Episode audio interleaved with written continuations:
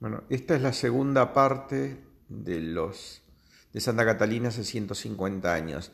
Antes de, retomar el, texto de Ignacio Allende, les comento algunas cosas que aparecían ahí.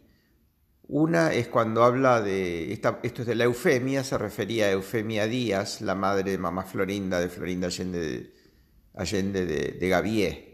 Cuando hablaba de la Guillerma, era la Guillerma, Guillerma conocida como Guillermina eh, Frías. Por otro lado, bueno, los viejos que habla el, José, José, Anselmo era el Tata Pepe que le dicen, uno de los antepasados de los días, que está en, en las viejas fotos de Santa Catalina, de toda la familia en el Parchel, que debe ser más o menos de la época de este cuento. Em, otra cosa, cuando habla de la llegada a Santa Catalina, eh, tengamos presente que el, camino viejo iba por el borde del río, no iba por arriba de la loma, digamos, no era un camino alto como el, que es ahora. Por eso hay lugares que se describe que no se reconocen. Cuando se habla de la Pampa del Gato, bueno, es lo que ahora es de los Peralta Ramos, de lo que sería la Porteña, que era el campo de también de, Florinda Allende de Gavier en esa época, o de su madre Eufemia, Eufemia Díaz de Allende. Y, bueno, creo que esas son las cosas más, más familiares, recordables eh, del primer tramo. Vamos entonces ahora a seguir con nuestra historia.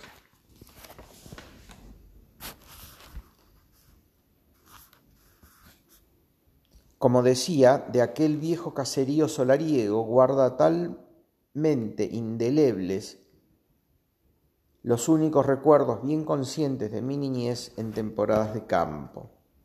Era yo de los menores de, los, de las camadas de chicos de las diversas ramas de una sola familia. En las salidas a caballo, como no sobraban los petizos, alguna vez me llevaban sobre el rabo de un Picasso que parecía perro de patas cortas y de cuerpo tan largo que de la cruz alanca iban delante de mí tres o cuatro muchachos. Me veo resbalando por la cola del petizo. El caracha, así uno de los, de los viejos de la casa, buen amigo mío, que me llamaba cabrito y que jamás entraba al baño sin que yo le precediera para sacar algún sapo, y los choncacos, viéndome una vez a cierta distancia de las casas, así encaramado sobre el ramo del caracha, alzóme por delante en su caballo, y días después era yo poseedor de un petizo, el cebrunito, que fue mi querer de algunos años. Era el acceso a la huerta grande por el patio del viejo Pepe, el gran señor de la casa. En el centro de la quinta, bajo nogales centenarios, estaba su baño, un estanque amplio, servido por pequeña sequía de vertiente, que nacía de una próxima falda. El desagüe era continuo por un angosto canal que recorría la sección opuesta y era utilizado en el riego, saliendo el sobrante por debajo de una pared lateral de la huerta hacia el tajamar, por una boca de piedra en forma de pequeña cascada de más de un metro de altura, que hacía un arco porque la boca del canal sobrepasaba la muralla. Era el chorro, donde los chicos solíamos tomar, a veces vestidos, un baño a deshoras. No obstante, el tenernoslo prohibido, porque no era rara la caída por el chorro de víboras, entre otras alimañas. El acceso a la huerta nos era vedado, salvo en compañía de gente mayor, pero en pleno ardor de la siesta conseguíamos a veces escapar los chicos, y era entonces el arroyito del chorro, la represa o tajamar, nuestro punto de cita, porque salía a acaecer que por razones de riego la boca de la caída estuviera en seco, y entonces yo era despachado por ella al interior de la quinta, en donde trepándome a los árboles, previo desenmarañado de jarillas y echirales, a palos y sacudones, hacía copio de fruta que los compañeros recibían, y luego a mí por esa boca de manga. Tengo bien presente que hubo alguna ocasión de mandarme por el mismo conducto a empujones en contra del pequeño torrente, como por él volvía impelido por el agua dentro del canal estrecho, hasta sacar arriba del arco líquido la cabeza y los hombros, por donde los otros me hacían. Allí hubo de morir una vez uno de la pandilla, algo mayor que yo, menos flaco y flexible. Resolvieron enviarle por ese túnel a una excursión en la quinta. Se encajó en él y tragó agua en demasía, y no podían sacarle, y se ahogaba, y berraqueábamos los chicos hasta ser oídos del molino de donde nos dieron auxilio. Pero no es de las impresiones en el vagar con los otros niños o de las habluras en grupo que mi mente guarda el mejor y más vivo recuerdo de las temporadas de verano en aquella casa habitada por enorme familia, en aquella antiquísima, original villa de campo. Es de la influencia grata que sobre mi espíritu de niño ejercían allí ciertos sitios o tal o cual circunstancia.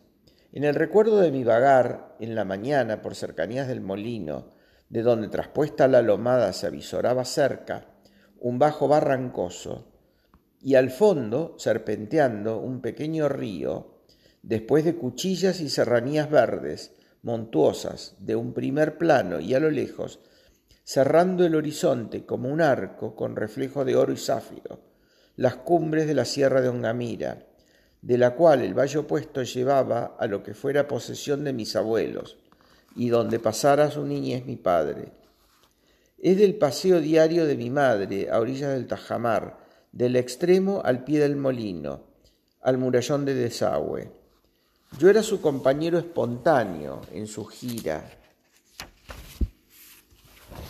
Al final de la tarde, que terminaba trasponiendo el paso del chiflón, donde mientras ellas caminando mentalmente debía elevar una plegaria, yo miraba cada vez con más encanto hacia el terreno cambrado, donde abajo, muy hondo en la pequeña quebrada, corría un hilo de agua y un breñal de pencas y helechos cubría las laderas.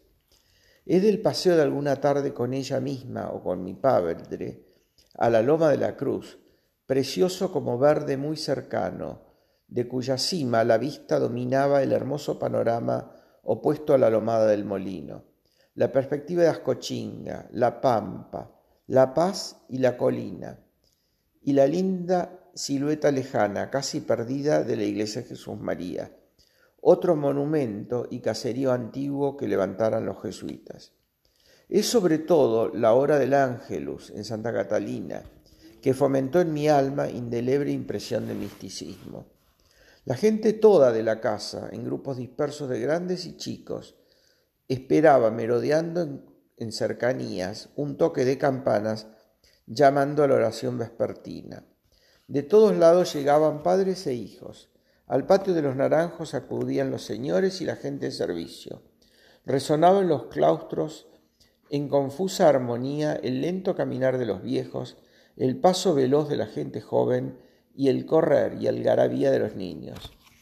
Por puerta lateral de una galería se penetraba en el templo, no sin cubrir ante su cabeza con un pañuelo la gente femenina. Ahí unos minutos de oración que cada madre hacía repetir en secreto a sus hijos. Y luego un viejo mestizo, maestro José, guardián del templo, rezaba en alta voz, seguido por todos, el Ave María. Es en aquella casa tan grande, con tantas familias en vida íntima, reunido tanto muchacho más o menos travieso en edad distinta, entre mil tentaciones y peligros. Es allá que debió empezar a esbozarse en mi cerebro el concepto del arduo, necesario sacrificio de los padres para enseñar obediencia a los niños, con el fin de prepararles vida de hombre altivo y libre. Es allá, contra el remanso del chiflón o la profunda grieta para la rueda del molino en la peña, que me indujeron a pensar en el peligro físico y a cierta distancia de la tienda de la ranchería, donde a veces el pobre paisano consumía en el alcohol y en juego su salario y su vida. Ahí supieron mis padres inmunizar mi alma contra el peligro moral del vicio. Es allá, en aquella casa solariega, donde dormía de niño, dentro de muros que guardaban también el templo y el cementerio, donde viera luz de vida y fe sana en lo primero y en el segundo fuegos fatuos, luz de muerte. Es de allá que arranca el recuerdo de mis padres en su afán de cultivar en nuestro espíritu el desprecio a la superstición y falsía, el amor al sentimiento de verdad y justicia. Es de allá que arranca mi amor a la naturaleza y sobre todo a esa naturaleza que es modo menor dentro de la clasificación pictórica de los paisajes, árbol amigo, acequia murmuradora, sendero conocido, grato valle ondulante, esmaltado en verde y otoñales cobrizos, y cielo simple, alba y crepúsculo, canícula y oscuridad, velando en la dulce paz de la sierra sobre la santidad y el reposo de la casa solariega. Bueno, así termina Ignacio Allende su cuento. Espero que les haya gustado.